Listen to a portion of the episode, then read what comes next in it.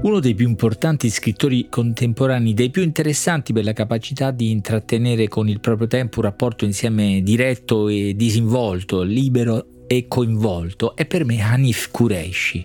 E da tempo avrei voluto parlarne, non solo per la qualità letteraria e artistica del suo lavoro, confermata da decine di libri, romanzi, racconti, saggi, interviste, testi teatrali, sceneggiature per cinema e tv, ma per questa capacità proprio di aver tempestivamente eh, raccontato un mondo nuovo, nuovo, complesso, ricco, problematico, quello del, del, suo celebratissimo Buddha delle periferie, in cui nel 1990 apriva già uno squarcio su un mondo venato di ironia, di comprensione, di simpatia, ma anche di sincerità e di durezza su queste nuove generazioni, le diverse generazioni multiculturali con tutti i loro conflitti e le loro contraddizioni, ma anche una straordinaria coinvolgente vitalità, ma già prima da sceneggiatore aveva lavorato a film come My Beautiful Laundrette o Sammy e Rosy vanno a letto che avevano questa capacità di acchiappare un po' lo spirito del tempo, uno spirito del tempo globale già allora. Questo è il talento di Anil Qureshi, confermato per, tante, tanto tempo e tanti lavori, questa capacità di raccogliere una sensibilità, l'intimità personale e pubblica, privata e collettiva diciamo del nostro tempo. Ma in realtà volevo parlarne perché a Qureshi è accaduto qualcosa di molto grave dal punto di vista personale, ma molto significativo sul piano letterario e culturale. Proprio a Roma, alla fine del 2022, un grave problema di salute lo ha lasciato in condizioni molto difficili, di, di immobilità, invalidità quasi totale. All'inizio, una situazione drammatica, poi via via la durissima e lentissima riabilitazione che hai immediatamente cominciato a raccontare con una serie di frammenti, di, di, di diari, di, di, una sorta di blog, anche se il genere eh, non era proprio questo, che aiutato dai suoi familiari in una condizione di, di mobilità assoluta ha cominciato a raccontare quello che vedeva e quello che sentiva e quello che pensava, cioè non ha ceduto di un millimetro quella sua capacità di penetrare il tempo intorno a a sé. Il tempo e il mondo intorno a sé, tutto il mondo, quindi quello che aveva intorno nelle povere stanze dell'ospedale, ma quello che sognava di raggiungere fuori da quei muri, quello che aveva dentro con una grande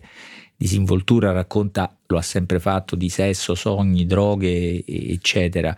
Kureshi e questa è una capacità straordinaria che si è concentrata in una serie di dispacci, così li chiama, dispatches from my hospital bed, cioè dispacci dal letto d'ospedale, anche se mi sembra, spero il letto d'ospedale stia diventando via via più lontano. Cercatelo in rete, leggete questi frammenti praticamente quotidiani e scoprirete o riscoprirete non solo un grande scrittore, ma una figura umana con uno sguardo che merita empatia e ammirazione.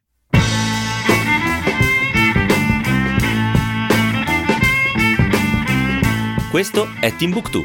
di Marino Sinibaldi, un podcast del Post che parla con i libri.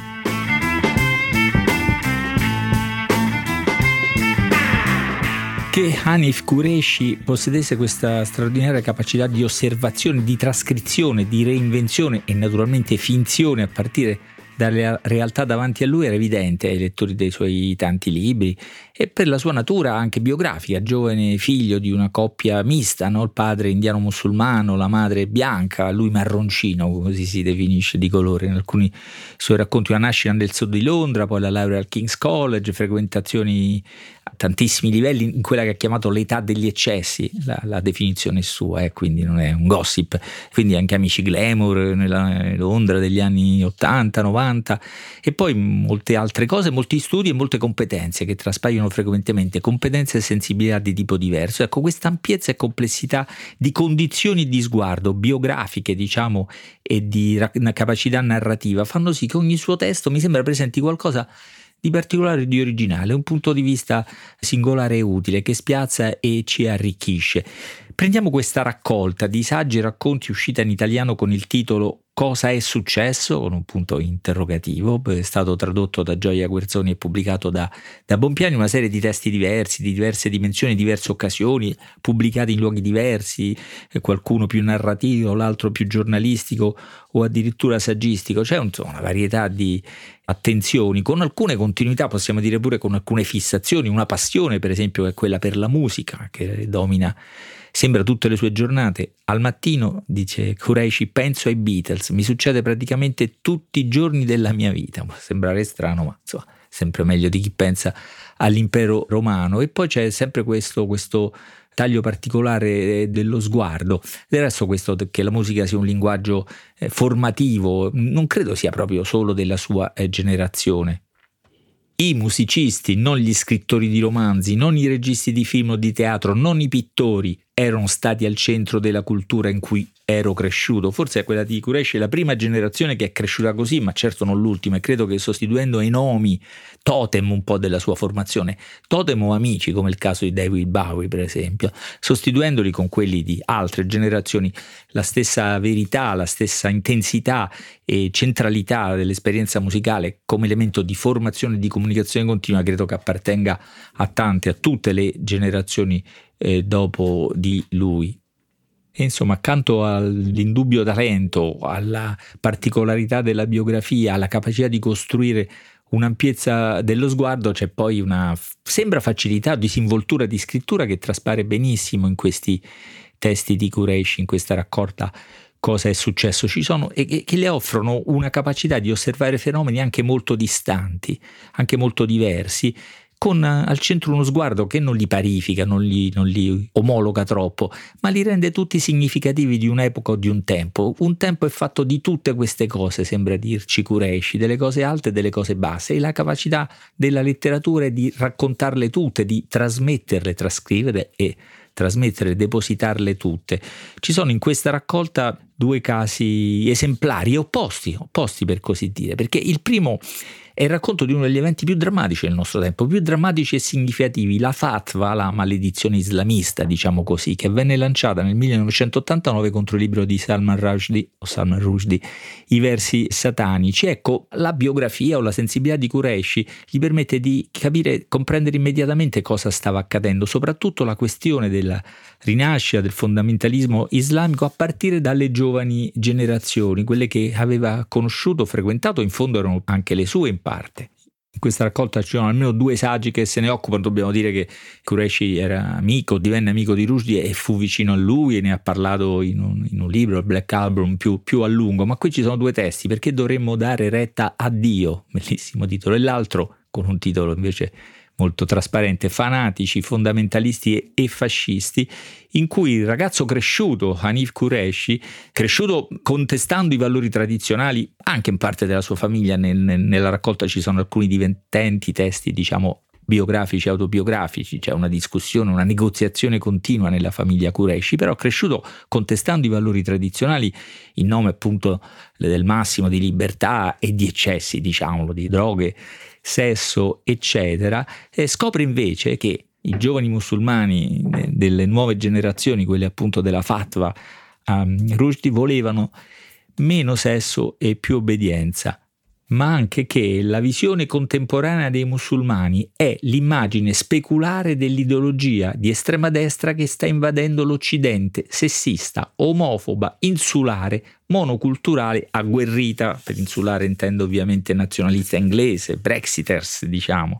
e lucida intuizione del fatto che gli opposti fanatismi in qualche modo sostenevano dei valori simili e un mondo simile, è la stessa cosa che potremmo dire noi in Italia, noi seguaci del generale eh, Vannacci con i loro valori forse si troverebbero meglio nel mondo, in quei luoghi del mondo islamista che pure dichiarano di combattere. Ecco, capisce questa cosa grande, il ritorno dei fondamentalisti, a partire appunto dalla sua esperienza, dal suo sguardo, dalla sua biografia, dalla sua capacità di raccontarlo Qureshi. Dall'altro lato, dall'altro lato nel senso di ironicamente di alto e, e, e, basso, c'è l'attenzione con cui guarda molti prodotti appunto non solo musicali di, di, consumo, diciamo, non solo musicali, apro una piccola parentesi perché c'è un piccolo racconto, un racconto vero di finzione, un po' dedicato a The Curl Concert, cioè il concerto di Colonia di Kay Jarrett, che è un piccolo capolavoro di, di precisione e ironia in questa raccolta, ma ecco la capacità di comprendere passa attraverso prodotti di consumo per esempio scrive di Hollywood Party e sono pagine, il film, e sono pagine molto coinvolgenti perché ci sono i ragazzi della famiglia Kureshi che vedevano in questo buffo, il protagonista Peter Sellers, una qualche modo una mm, rappresentazione del loro padre, così dolce, mite, ma anche così goffo, così incapace di stare nel mondo dei bianchi, lo imitavano in famiglia e, e Qureshi descrive il suo rapporto con questo film come un rapporto altalenante, ha ammirato e anche eh, rifiutato un film come Hollywood Party per l'immagine diciamo, ironica paterna che gli rimandava, c'è qualcosa di significativo nella ambiguità di questa correlazione,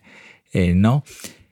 Altrettanto intense sono le pagine dedicate alle serie televisive che sono un piccolo manuale eh, di binge watching perché il titolo espressivo è La scorpacciata, quindi ovvero una visione insomma, accanita e ripetuta con un'analisi di varie serie televisive, ne cita davvero diverse, molto rapida ma sempre precisa, sempre acuta con molte osservazioni interessanti. Per esempio, la lentezza di Mad Men, che cosa interessante, ha un'origine letteraria, non si può fare a meno di notare le ombre di Fitzgerald, Cheever, Yates e Updike. Oppure più avanti, la durata genera complessità, cioè la durata delle serie che permette la complessità. Le serie di lunga durata è perfetta per esaminare il capitalismo a sangue freddo nella sua complessità e abbondanza, possiamo dire. O ancora, altra osservazione, L'arte migliore, sentite i casi, Hitchcock, i Beatles, Picasso e Miles Davis, quindi l'arte migliore combina la sperimentazione con la popolarità e accompagna il pubblico da un luogo familiare a uno nuovo, esplorando ciò che non è stato ancora detto e ci dà molte serie televisive,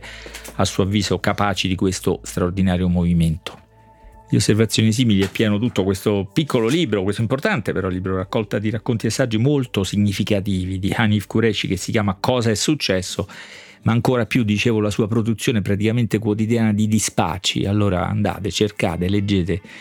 i libri di Qureshi e in rete i dispacci e scrivete a timutu, chiocciola ilpost.it.